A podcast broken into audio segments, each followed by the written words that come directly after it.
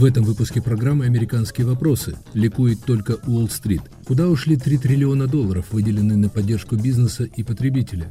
Почему на Уолл-стрит царит животный азарт, когда экономика находится в кризисе? Сдает ли рыночная экономика свои позиции государственному капитализму? Далеко ли рублю до доллара? Попытки выхода США из кризиса, вызванного беспрецедентной приостановкой экономики, мы обсуждаем с экономистом, профессором университета имени Джонса Хопкинса Стивом Ханки, экономистом, почетным профессором Университета Восточной Каролины Ричардом Эриксоном и финансистом, в прошлом главой финансовых фирм в России и на Украине Грегори Грушко. У микрофона в Нью-Йорке Юрий Жигалкин.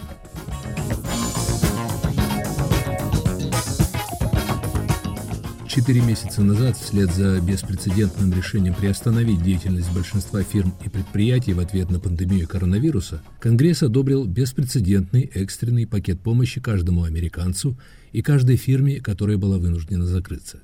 Законодатели выделили почти 3 триллиона долларов, на которые люди и бизнесы должны были продержаться в течение трех месяцев. Работодатели, получившие гранты, должны были платить зарплаты до тех пор, пока вирус не будет взят под контроль и не возобновится экономическая активность. Однако эксперимент затягивается. В то время как в Конгрессе и Белом доме обсуждается новый масштабный пакет помощи, экономисты сомневаются в эффективности принятых мер. Резкого взлета экономики после возобновления работы большинства бизнесов не было.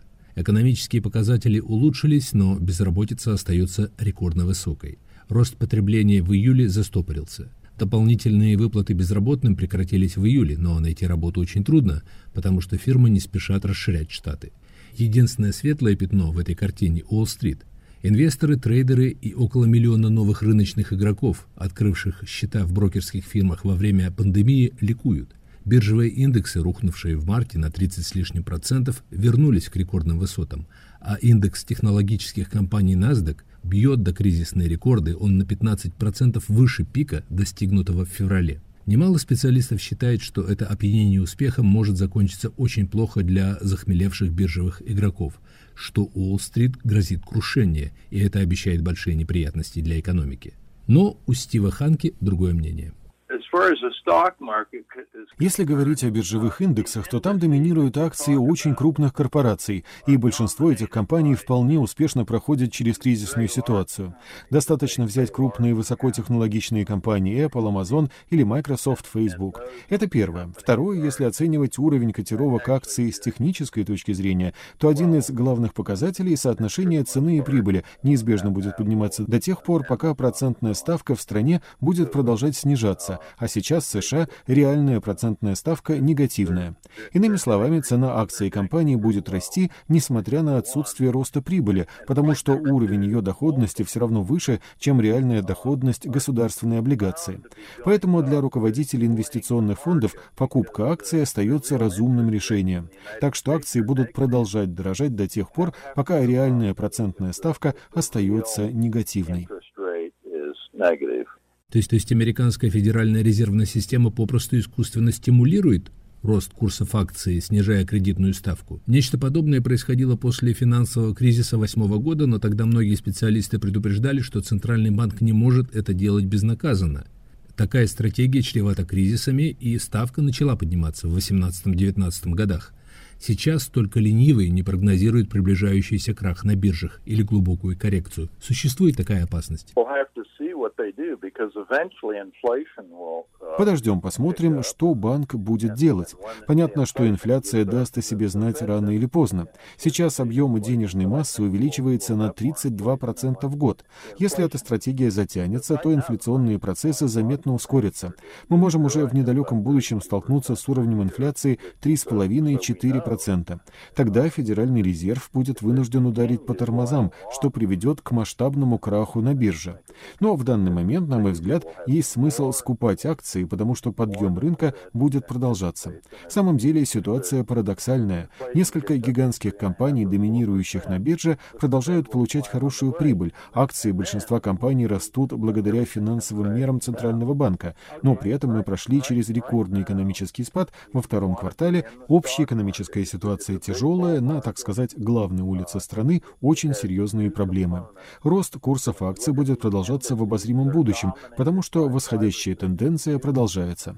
Это не означает, что мы не столкнемся с серьезными коррекциями. Я, например, не исключаю 20-25% падения рыночных индексов в течение, скажем, недели в случае военных инцидентов в Южно-Китайском море или Персидском заливе или других непредвиденных событий, но рынки неизбежно вернутся к росту до тех пор, пока Федеральный резерв будет придерживаться нынешней стратегии. Хорошо, Уолл-стрит может быть спокоен. От чего ожидать тем, кто живет на Мейн-стрит, на главной улице? В марте-апреле были приняты чрезвычайные меры поддержки экономики американцев. Сейчас обсуждение идет нового пакета помощи, но насколько успешными были первоначальные усилия? Эти меры не сработали. Например, количество банкротств растет из недели в неделю. Открывшиеся мелкие бизнесы, как правило, работают в убыток, поскольку у них нет возможности работать на полную мощность, многие остаются закрытыми. Те, кто работает в сфере услуг, например, кафе, рестораны, вообще оказались в катастрофической ситуации, а эти мелкие бизнесы, магазинчики, закусочные, мелкие мастерские и другие подобные фирмы являются основным работодателем в Соединенных Штатах. Индустрия туризма оказалась в состоянии краха, то есть по реальной экономике нанесен сильнейший удар в результате решения властей приостановить экономическую активность. Я не думаю, что за этим последует резкое выздоровление, как ожидали многие. Дескать, как только будет позволено возобновить работу, все тут же вновь откроют свои двери. Поначалу, в июне, первые признаки восстановления выглядели многообещающе. Но следом стало ясно, что был нанесен фундаментальный ущерб этому сектору экономики, что многие бизнесы не вернутся к жизни, что коронавирус не побежден. Восстановление будет долгим и болезненным. Я предполагаю, что мы не восстановим экономику до предкризисного уровня раньше 2023 или даже 2024 года. То есть вы хотите сказать, что триллионы долларов ушли в песок? Далеко не все из этой суммы было потрачено целенаправленно. Уже ясно, что эта программа стала объектом масштабного мошенничества. Кредитами и грантами воспользовались не те, кто в них нуждался и должен был их получить. Эта сумма легла бременем на общественные финансы. Расплачиваться за нее будут налогоплательщики. И чем дольше экономика простаивает, тем больше потребуется этих заплаток. Мало того, в отличие от предыдущих кризисов, когда падает спрос, поскольку люди теряют работу и заработок, на этот раз резко упало еще и предложение, потому что принудительно была остановлена деятельность тех самых мелких и средних компаний, о которых мы с вами говорим. Простой затягивается. Владельцы компаний, даже те, кто получил гранты, сталкиваются с неизвестностью. Средства рано или поздно заканчиваются. Для многих из них простейшим решением является банкротство. За этим почти наверняка последует банкротство владельцев коммерческой недвижимости.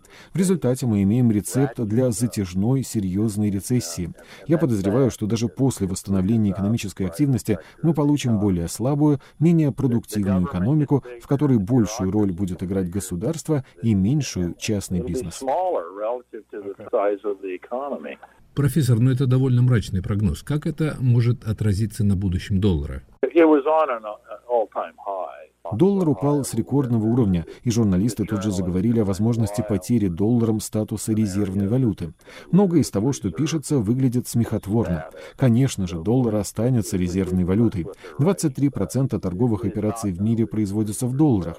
В финансовой истории мира всегда была одна мировая валюта. В данный момент это американский доллар. Можно представить, что если Федеральный резерв прибегнет к опасной монетарной стратегии постоянного масштабного увеличения денежной массы, то позиции доллара пошатнутся, но это маловероятно. Кстати, некоторое падение доллара последнего времени можно объяснить снижением учетной ставки, то есть инвесторы могут получить больший возврат, инвестируя в финансовые инструменты, деноминированные в евро, чем в долларе. А можно что-то внятное сказать о судьбе рубля в контексте этого кризиса? Нет, потому что рубль – одна из периферийных валют, грубо говоря, бросовая валюта, которая не имеет никакого веса в международных торгово-финансовых отношениях, поэтому ее судьба мало кого интересует, за исключением россиян, для которых она, естественно, важна. Если рубль слабый, увеличиваются инфляционные процессы в экономике и снижается покупательная способность россиян, но для международных экспертов рубль не представляет интереса, потому что существует только 4-5 валют, валют, имеющих вес в мире. Рубль к ним не относится. Это был профессор Стив Ханке. По мнению Грегори Грушко, финансовые рынки всегда живут в мире своих иллюзий. Грегори, почему Уолл-стрит ликует на фоне печальной экономической ситуации? Но я думаю, что самая основная причина заключается в том, что большинство игроков на рынке сейчас очень радостно ожидают хороших новостей о вакцине, чтобы людей можно было обезопасить, и после этого вернуться в округи своя, то бишь заниматься экономическими вопросами, не обращая внимания на вопросы, связанные с здравоохранением. Иными словами, на бирже торжествует всепобеждающий, или, как его называют, животный азарт? Животный азарт. И, помимо всего прочего, рынок действительно смотрит вперед рынок не реагирует на то, что происходит сейчас. И несмотря на то, что у нас действительно экономика в очень плачевном состоянии, безработица и так далее, рынок смотрит на то, что вопросы, связанные и с пандемией, и с политикой, будут решены можно будет сконцентрироваться на ведении бизнеса, как обычно, нормальным образом. Но вот когда в будущее заглядывает популярный ведущий финансовой телепрограммы Джим Кремер, он, по-видимому, видит совсем другую картину. Я не мог представить, сколь высок может быть уровень глупого оптимизма на Уолл-стрит, говорит Кремер. И это провозглашает вечный оптимист и пропагандист инвестиций.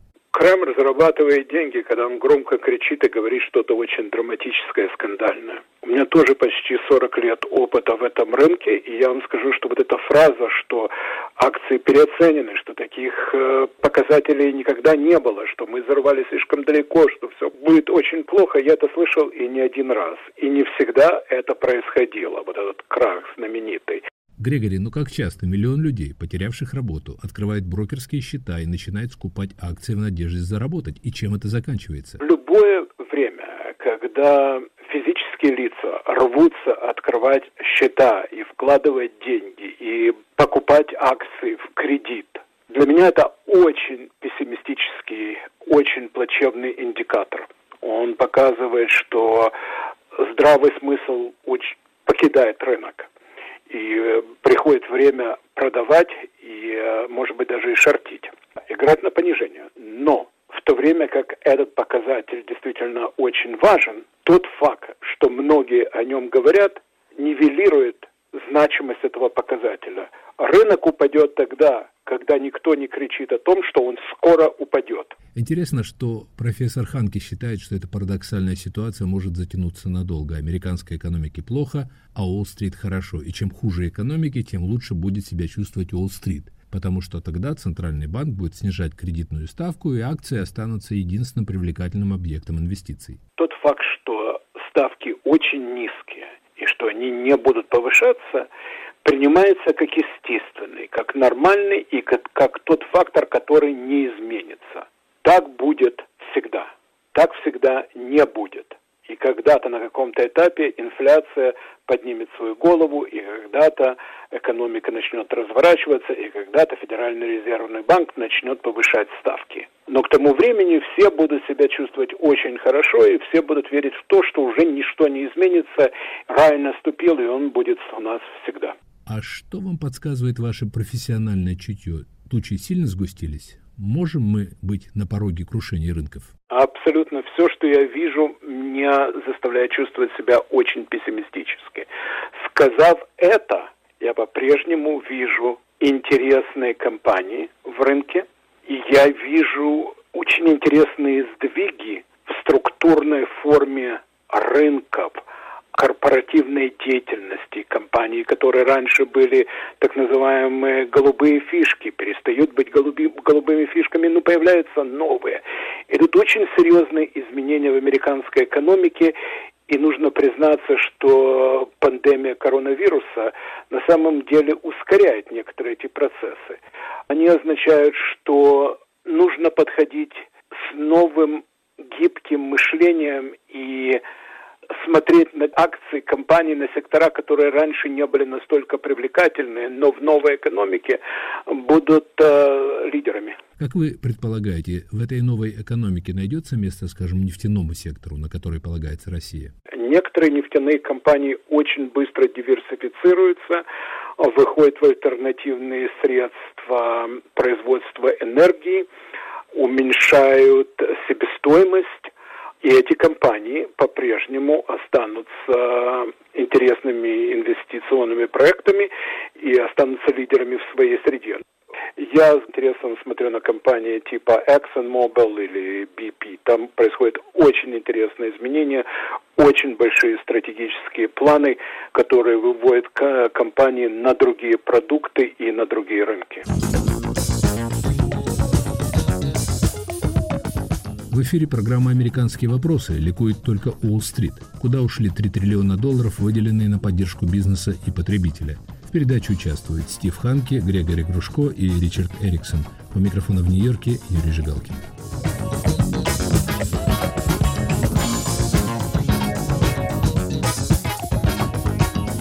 Символом процессов, о которых вы говорите, стала компания Tesla. Акция за год взлетела более чем в 7 раз. Ее капитализация превышает капитализацию ведущих автоконцернов мира, хотя ее доходы, доходы Теслы, неизмеримо ниже. И большинство аналитиков считает, что акция столько не стоит. Но она, тем не менее, за 4 месяца поднялась в 4 раза. На самом деле, люди, которые инвестируют Теслу, они инвестируют в господина Маска. Они инвестируют в SpaceX проект, потому что все новости, которые исходят от его проектов, они очень положительные. Добиваются больших успехов в космосе, больших успехов в электрических автомобилях. И это нормальная реакция, которая в каком-то этапе переходит в ажиотаж. Инвестора покупают, уже не думая о том, что существует все-таки какая-то реальность. Да? То есть то, что стоит 100 долларов, платить за это миллион как-то уже неумно. Это один вид. Существуют некоторые компании на рынке, цены которых резко выросли, и, как мы сейчас узнаем, это была манипуляция. Руководство этих компаний делали все возможное для того, чтобы цены подскочили, и они в это же время продавали свои собственные акции в этих компаниях. Wall Street Journal пишет о том, что резкий прыжок и потом резкое падение в компании Kodak активно расследуется комиссией по ценным бумагам. Помимо этого, есть компании, которые действительно очень интересны, и никто, собственно говоря, или большинство людей о них никогда раньше не слышали. Например, компания Moderna, которая является одним из лидеров в поиске и производстве новых вакцин. Это естественно и нормально, что цены на ценные бумаги этой компании резко выросли. Белый дом на днях сделал оптимистичное заявление, дескать, ситуация не так плоха, как предсказывали многие. Дескать, э, меры помощи работают, можно рассчитывать на скорое восстановление экономической активности. С этим большинство экономистов не согласно. Можно сегодня разглядеть за этой разрухой 32% падения во втором квартале очертания новой экономики? Сказать, что вот-вот мы видим сейчас появление новой экономики, наверное, не стоит этого говорить, и подтверждением этого является резкий рывок в цене золота. Кто-то очень и очень активно покупает золото. А золото, как мы знаем, покупает в момент, когда больше ничто на рынке ценных бумаг не выглядит привлекательно, когда ожидает всего самого плохого, и вот тогда все покупают золото. Золото достигло своего пика. Грегори, можно предположить, как эта ситуация отразилась на российском богатом классе, который, как мы знаем, предпочитает держать свои активы не в России? Богатые тоже заплакали, учитывая, скажем, падение цен на самую дорогую недвижимость в Нью-Йорке, Майами, на крушение акций нефтяных и добывающих компаний? А русские мультимиллиардеры частично зависят от мировой конъюнктуры. Эти вложения, эти инвестиции ведут себя точно так же, как и любые другие инвестиции на западных фондовых рынках. Большинство русских миллиардеров являются заложниками Кремля. И основа их делового успеха, или наоборот, условия их полного проигрыша, провала, зависят в первую очередь не от их деловой деятельности, а от того, кому их бизнес может понравиться в Кремле или людям близким к Кремлю. Но, скажем, избегает российский миллиардер зоркого ока кремлевцев и пристраивает свои миллиарды, миллионы в швейцарском банке или американской и французской недвижимости. Например, если возьмем швейцарские банки, сейчас открывая счета, личные счета в швейцарских банках, для того, чтобы обеспечить или надеяться обеспечить конфиденциальность, вы на самом деле ничего там, собственно говоря, не зарабатываете. Вы больше теряете на том, что сколько вам стоит открыть эти счета и их обслуживать. Тем не менее, многие люди на это идут, потому что даже если они теряют что-то в течение года, то, что остается, оно там будет и никуда оно не уйдет. Никто у них этого не заберет. То же самое можно сказать о недвижимости, которую очень богатые люди из России, Китая, Малайзии покупают в Манхэттене или на юге Франции. Цены могут подняться вверх, цены пойдут вниз. Но это будет их собственность, собственность их детей, их внуков и так далее. Грегори, вы пережили на рынке не одну кризисную ситуацию. Все они были преодолены. Немало людей говорит, что нынешний кризис особый. Никогда до этого экономика страны не прекращала функционировать. Вы говорите о зарождении новой экономики, а Ханки говорит, что она из этого кризиса может на самом деле выйти в худшем состоянии. Может сильно повыситься роль государства. Государство дает больше денег и берет больше власти. Уникальная особенность Америки заключается в том, что самые тяжелые времена, времена политических, экономических, финансовых, глобальных кризисов, наша страна всегда сумела найти в себе силы и найти людей, которые бы руководили страной и ее экономикой, и которые поставили бы, запустили бы правильные проекты, правильную экономическую политику. И я не верю в то, что все больше и больше американской экономики переходит перед контроль правительства. Вы смотрите, все, что правительство делало, государство делало в 2008-2009 году, они, в общем-то, очень быстро от этого всего избавились, причем с большой прибылью для себя. Это был Грегори Грушко. Ричард Эриксон опасается, что этот кризис уведет американскую экономику не в прекрасное высокотехнологичное будущее, а оттолкнет ее в сторону государственного капитализма – где рыночную свободу и предприимчивость заменит государственная опека и стагнация. Профессор Эриксон, как вы относитесь к заявлению администрации Трампа о том, что кризис успешно преодолен и перспективы замечательные? Ну, я немножко скептически отношусь к этому заявлению. Мне кажется, что помощь, которую государство оказало народу, помогает в ближайшем сроке, подрывает основы нашей экономической системы, если длится слишком долго. И теперь в этом отношении идет спор в Конгрессе о том, нужно ли платить людям, чтобы они не работали больше, чем они получали бы при работе. Как вы считаете, оправдала ли себя попытка правительства приостановить экономику ради борьбы с коронавирусом и дать компаниям и американцам деньги, чтобы прожить эти недели и месяцы? Это поддерживает так сказать, макроэкономические параметры, поддерживает финансовые рынки, потому что они отдают деньги за просто без производства. Но в то же самое время, если закрываешь бизнесы, всякие службы из-за боязни вируса, мне кажется, что это подрывает производство в то же самое время, как поддерживает потребление. Макроэкономическая статистика все выглядит, скажем так, лучше, чем на самом деле есть. Потому что говорят, что это вроде бы спасает жизни. И, наверное, это подрывает жизнеспособности многих семей, многих людей, потому что лишается их работы. Сейчас, как вы сказали, Конгресс пытается договориться о еще одном пакете финансовой поддержки. Демократы хотят выделить больше трех триллионов долларов – республиканцы соглашаются на триллион. А как долго США могут позволить себе, по сути, содержать десятки миллионов неработающих и тысячи закрытых бизнесов? Очень важный вопрос. Мне кажется, что это не может длиться, ну, скажем, еще 6-9 месяцев без серьезных последствий. Я думаю, что эти последствия – это коренное ослабление структуры экономической системы. И, конечно, ответ на это будет, что ну тогда государство должно взять на себя обязанность поддерживать все, организовать всю работу, дать работы людям просто так, это их обязанность. Люди должны зависеть полностью от государственной поддержки и так далее, и так далее. То есть вы думаете, что в результате этого кризиса Америка может превратиться в менее рыночную экономику, что-то вроде государственного капитализма? Если государство берет больше на себя обязанности за жизнь экономической в Америке. Если они еще требуют права закрываться, все по их волю с целью берегать людей или как-то обеспечить безопасность, тогда экономика не может сама восстановиться. Тогда эти хорошие прогнозы не сбываются.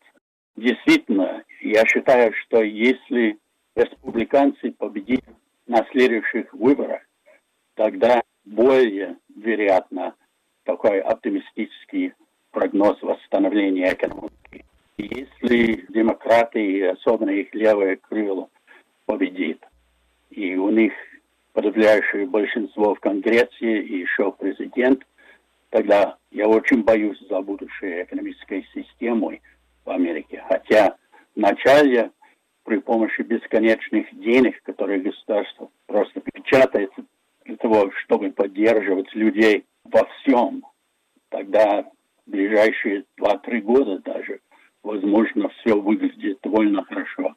Потом будет взрыв инфляции, крах производственных мощностей. Будем этими деньгами, пока доллар главная валюта в мире, покупать ну, и китайские, и европейские продукты. Можно ли сравнить нынешний кризис с прошлыми кризисами? Проходила ли Америка через подобные испытания? Я думаю, что это беспрецедентное. В первый раз, мне кажется, реакция государства на кризис здоровья населения усугубляют экономический кризис. Раньше в Депрессии государство помогало промышленность выздоравливать. А в этот раз решение государства подрывало экономическую деятельность. Они старались поддерживать. Вы слушали программу «Американские вопросы». Ликует только Уолл-стрит. Куда ушли 3 триллиона долларов, выделенные на поддержку бизнеса и потребителя? Почему на Уолл-стрит царит животный азарт, когда экономика находится в кризисе? В передаче участвовали профессор университета имени Джонса Хопкинса Стив Ханке, профессор университета Восточной Каролины Ричард Эриксон и финансист Грегори Грушко. Передачу из Нью-Йорка вел Юрий Жигалкин.